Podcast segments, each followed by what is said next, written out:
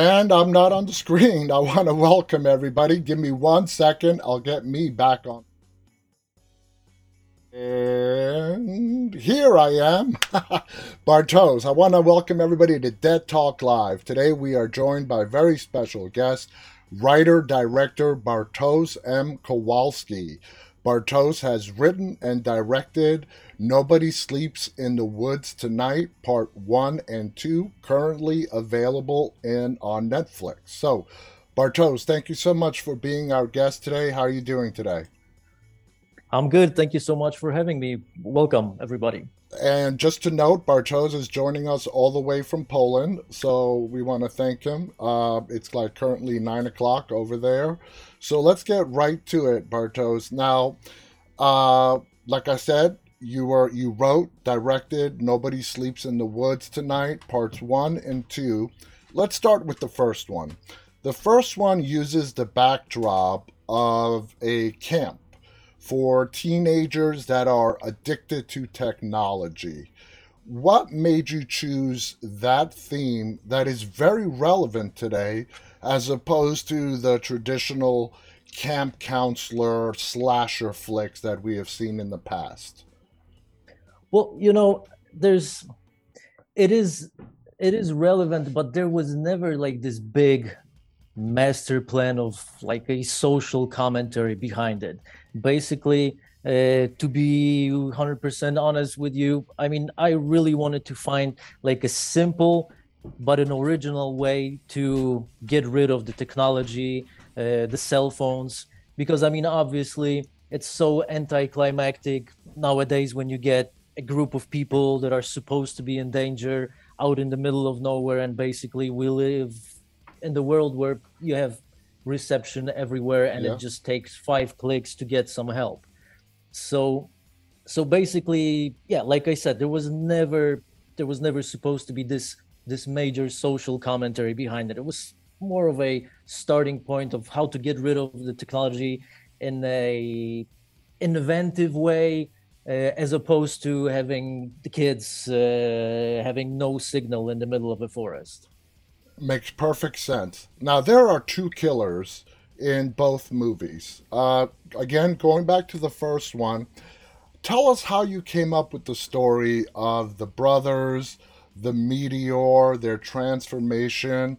Uh, it was very creative. What was your inspiration behind that? Well, you know the the very uh, original inspiration came from the Polish politics, which, uh, yeah, this it, this is something that only Polish people could actually figure out because uh, a couple of years ago, well, more like 10, 15 years ago, uh, the Polish prime minister and the president of Poland were twins, and they were like far right twins, and. Um, back in the days like 35 or 40 years ago they actually acted in a movie together and that's where it uh, actually originated from. Wow. The, the two the, the, the two killers the they're, they're twins and basically it's like this tiny little political commentary in there. It's uh, it's kind of subtle but as i said in the beginning it's it's it's a detail that only polish people could actually catch so that was uh, that was the original inspiration. And then as we went along with the screenplay it actually started working that maybe it's it's just uh, a little cooler and it's going to be more fun to actually have one guy uh, actually to have two guys as opposed to one. Uh, and also to kind of play around with like this this omnipresent thing that whenever wherever the kids would go the killer would magically show up mm-hmm. everywhere. And then if it turns out that there's actually two of them, and maybe it would also help a little bit with the uh, overall structure of the actual plot. Now, in the film, you explain the transformation of the two killers. They're they're very deformed, and as an as the audience, as we're watching this, we're like, "Oh my God, what happened to what we think is one killer?" To make him so deformed, so like it looks like this guy went through the most radiation infected place on the world, spent a week holiday there and came back. Uh, so that brings in the story of the meteor. Um, Now, the way you explain it is the meteor doesn't just uh, infect human beings, it actually transforms them into an alien species. At least that's the interpretation that I got from it. They're not they're not human beings anymore. They're like an alien race. Uh, do you agree with that, or do you have your own interpretation? In, yeah, in, in a way, I agree. I mean, I, I thought it would be cool to have like this little sci-fi element uh, in it, but that's also something that relates a little bit to uh, to the political context in Poland because the film that the two Polish political twins acted in 40 years ago, or maybe it was like 50 years ago, can't, can't even remember. It was actually about the two little kids who stole a piece of the moon, which was actually like a, a, a, a tiny little meteor. Mm-hmm. So that was also relating this very specific moment to this very old Polish flick uh, with these two evil guys. Uh, but then, uh, but then another element, as, as I uh, as I said, was I also thought that it would be cool to have like this tiny little science fiction twist. Mm-hmm. But did it actually transform the the two guys into an alien species?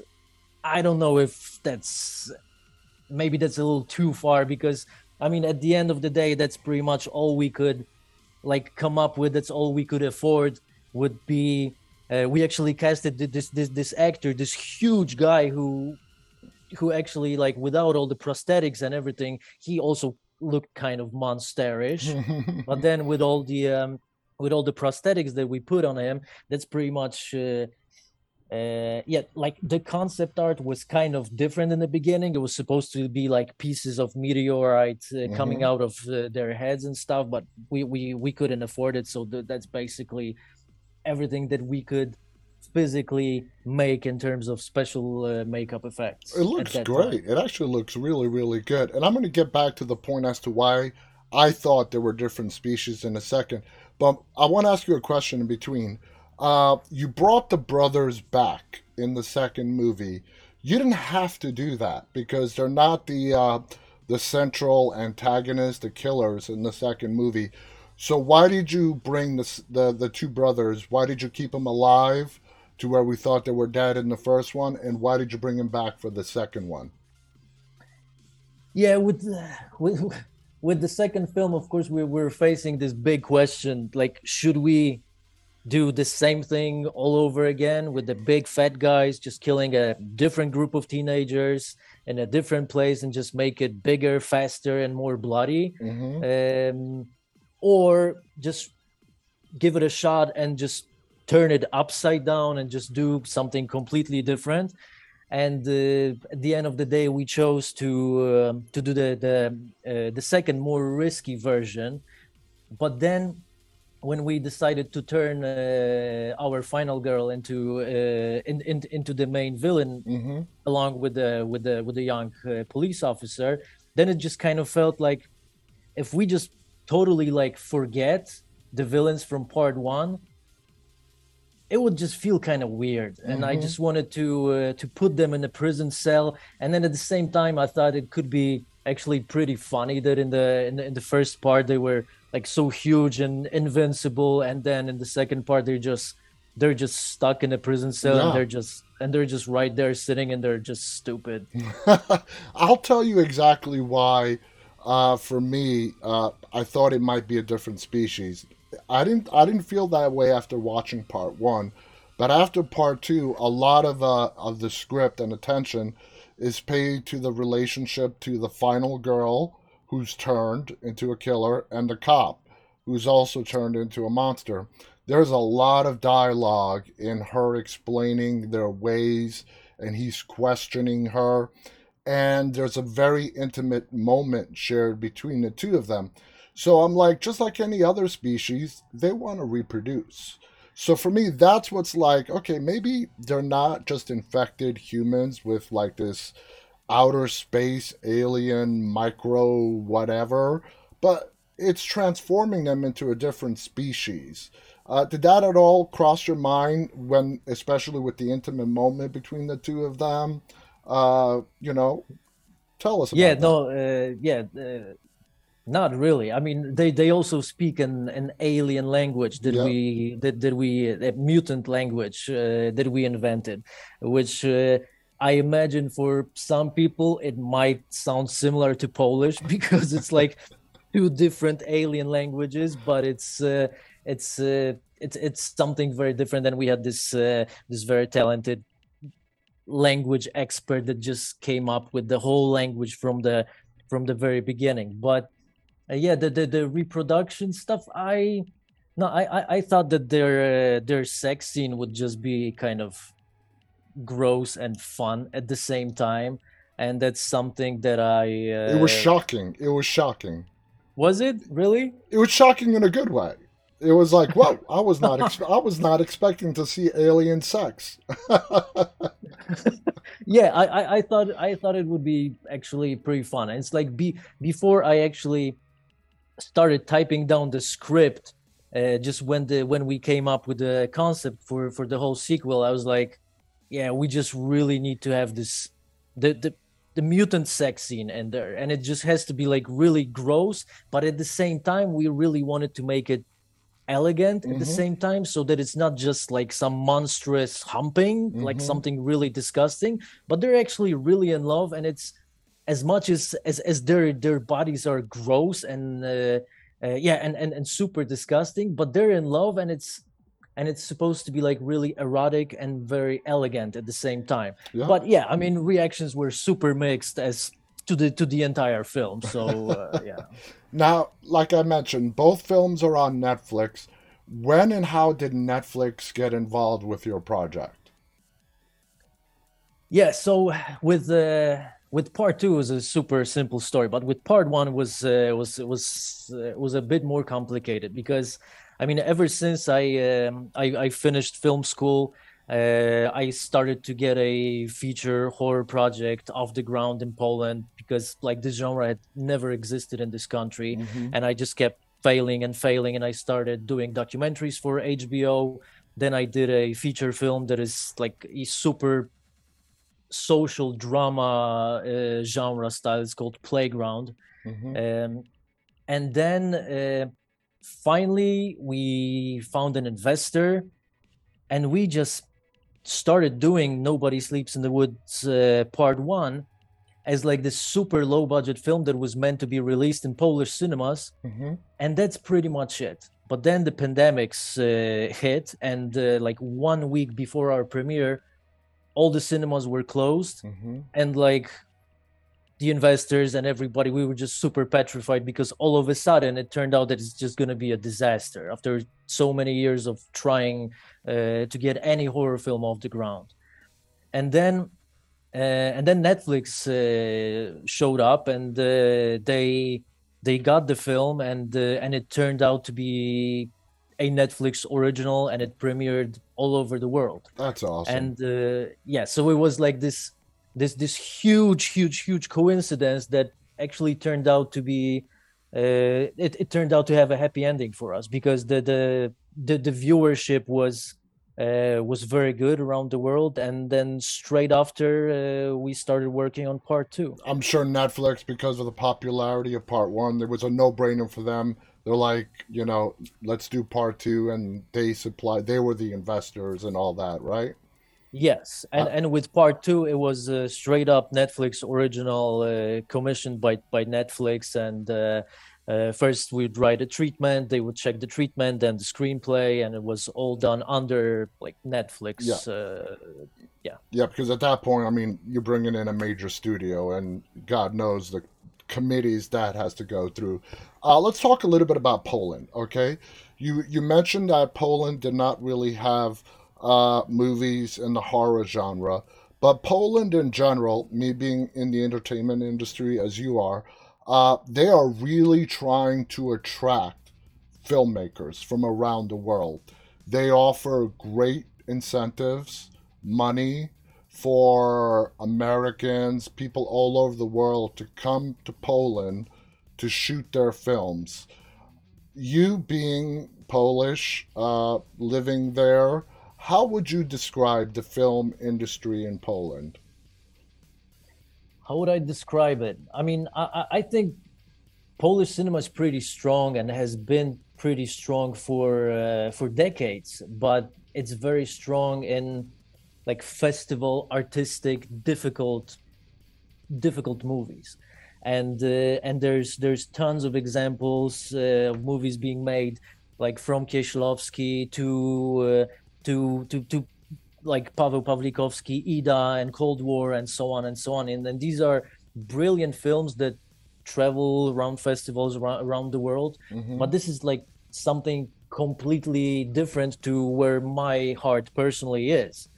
And in terms of horror genre itself, like for the past 50, 60 years, you had just like a couple of horror films and most of them failed. And I'm not even mentioning like Andrzej Żuławski uh, that made some international success, but th- that's also, yeah, that's also like difficult uh, yeah. fes- festival movies. I'm not even mentioning like Roman Polanski with like Fearless Vampire Killers because that's not even a Polish film. Mm-hmm. And that's also something that, you know, came out like 50, 60 years ago. Mm-hmm. But speaking about like slasher movies and commercial horror cinema, like that has never existed in this country. And uh, it's just changed like, yeah, just like three, four years ago when Netflix came in and uh, some new doors started opening and all of a sudden a polish film made in poland gets a big viewership around the world and it and it gets released in like 195 countries around mm-hmm. the world it's it's it's it's pretty mind-blowing but it is and uh, netflix seems to be leading the charge in poland just this past year i saw a uh, uh, a series called the krakow monster uh, that was also filmed in Poland. In fact, you had one of the actors in in uh, Nobody Sleeps in the Woods Tonight in part one. You had one of I the did? actors. Yeah, yeah. I, d- I did. I, I don't know. I, I haven't. Yeah, seen, yeah. Uh, you did. Krakow Monsters, to be honest. I don't remember his his name, but that's another. It, this was not a movie. It was a. It was a multi-episode series. I don't know if there's. Yeah, yeah, yeah. I, I, I know. I just. Yeah, yeah. and uh, Polish, shot in Poland, all Polish, and again, it's on Netflix. So it seems like Netflix is really leading the charge in coming into Poland and really propping up the film industry and television industry over there. Uh, I hope so. I mean, I'm I'm just finishing up another film for Netflix. It's going to premiere on on Halloween. Nice. Uh, so uh, so so yeah, we we we're working and then we're doing uh, you know the kind of films that i would never be able to do in this country if it wasn't for netflix because yeah. i mean uh, polish film institute you know you, you you you can get a grant for a movie but it's a very specific type of cinema uh, artistic festival festival movies. And of course we have tv stations and we do have commercial cinema that pretty much comes down to romantic comedies or like crime thrillers. Yeah. And and and that's pretty much it like science fiction uh, movies horror movies doesn't matter what subgenre we're talking like that has never existed here and yeah things are changing with netflix and i just yeah i i, I couldn't be more happy let's go back to the movies again for a little bit uh in part one especially you paid what i thought was tribute to some classic horror movies like the the kill with the sleeping bag yeah. That was something out of Friday the 13th. Was that your inspiration for that particular kill scene? Absolutely. I mean, it's it's it's like one of my favorite kill scenes in in, in all the slasher films. Yeah, and it's it's definitely an inspiration from that from from that specific movie. Uh, plus, it's it's it's it's it's really cheap to do. So, yes, yes, yes, yes. You just stuff a sleeping bag with a sack of potatoes or whatever, yes, and just bash yeah, it up yeah. against a tree. Exactly, and it's so effective. It's so brilliant, and uh, yeah, it's. Uh, I mean, the entire Halloween franchise is. is uh... and then uh, again, the references to uh, Sarah Connor, the Terminator. It seemed like you really wanted to pay tribute to a lot of your favorite classic films. Uh, would you say that's accurate as well?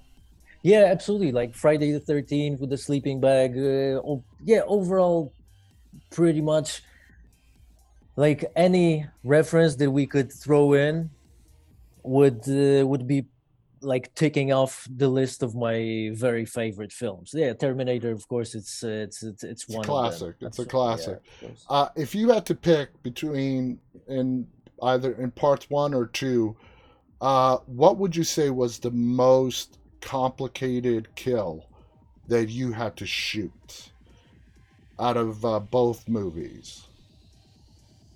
The one that presented you with the biggest challenge.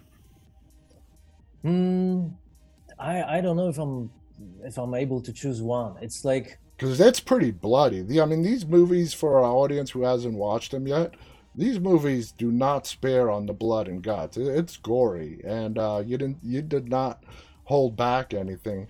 Uh, so they all hold a special place for you. There's not one that Yeah. stands out. Yeah, pretty much like every single one of them was pretty tough. Like uh, I, I, I have a comparison because uh, first film I did was like I mentioned a, a, a social drama. In between uh, Nobody Sleeps uh, uh, two and the, the the film I'm finishing right now, I, I did another social drama, and it's just like from my experience, it's it's just so much easier to do a film that doesn't have practical effects in it like Yeah. as long as there is some sort of a special makeup effect some blood any kind of practical effects on set it just takes loads of time and it's just tough and it doesn't matter if you're splitting the guy in half or you're just ripping the chick's face off which is probably like my favorite kill uh, that was that was pretty unique. That was pretty kick ass. Yeah. Yeah and it and it's you you just kind of like plan around it you know? Like uh, you need this moment from from this angle and this moment from that angle and, and you when you plan it carefully you just uh, it's you you can still execute it in a pretty low budget way but it's uh, it's it's time consuming and it's pretty it's it's yeah it's it's it's pretty tough especially that if you like rip the face off too quickly and it just breaks in half like you cannot do a second shot because we only had one face of Yeah. course and then uh, uh, i mean fortunately it worked out and then you just clean up the edges in, in, in cgi so it's pretty much every single kill is sort of a mix between well it leans more towards practical effects but there's always a little cleanup in cgi Now, I, I'm going to point out one kill scene which seems like it was done mainly through practical effects. At the end of part one, when the police officer is split in half with the axe. Okay, clean cut. All we see are from the back of his knees down to his feet. The killer, you know, takes a whack, and then the blood and guts fall down, and the legs fall in opposite directions.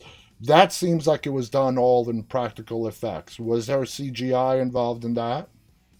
I, there was there was all the way practical effects but i think as far as i remember we had like part of a plastic tube that came out with the guts that we had to clean up uh, but that's yeah it was just like a simple rubbering yeah simple cgi cleanup but that's like yeah 99% practical yeah Okay, we- we're all, we're out of time, but I got to ask you before we go: Are there any talks, plans of a part three, or no?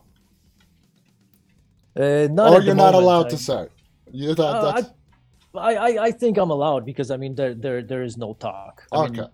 I, I, I do have a concept for part three, which I think it's pretty cool, and it it shifts the genre again, and it throws everything upside down again. Uh, but it's uh, maybe in the future. I mean, right Maybe. now uh, we're we're we're doing something else uh, for Halloween, and then uh, we'll see. We'll see in the future. I think that's great that you partnered up with Netflix and your movies are not limited to just Poland or for everybody in the world. I think that's a little bit of luck, uh, great directing, great writing, and I think it's great. Congratulations to getting hooked so up with much. Nef- Netflix. Congratulations on Nobody Sleeps in the Woods tonight, part one and two. I encourage our audience. It's available on Netflix. I know mostly everybody has Netflix. Check it out if you're looking for a fun, entertaining horror movie. Uh, Bartosz uh, wrote and directed both films. Bartosz, I want to thank you so much for coming on here and sharing your thoughts and experiences in making these movies. Do you have any final thoughts you want to share before we go? No, just thank you so much for inviting me over. I really appreciate it. I appreciate yeah. you coming on. It was a fascinating conversation. I want to thank our audience who's tuned in, uh, both live and those who will be watching this later on. On behalf of Bartosz and myself, stay safe, stay walking, guys. Till next time. Thanks so much.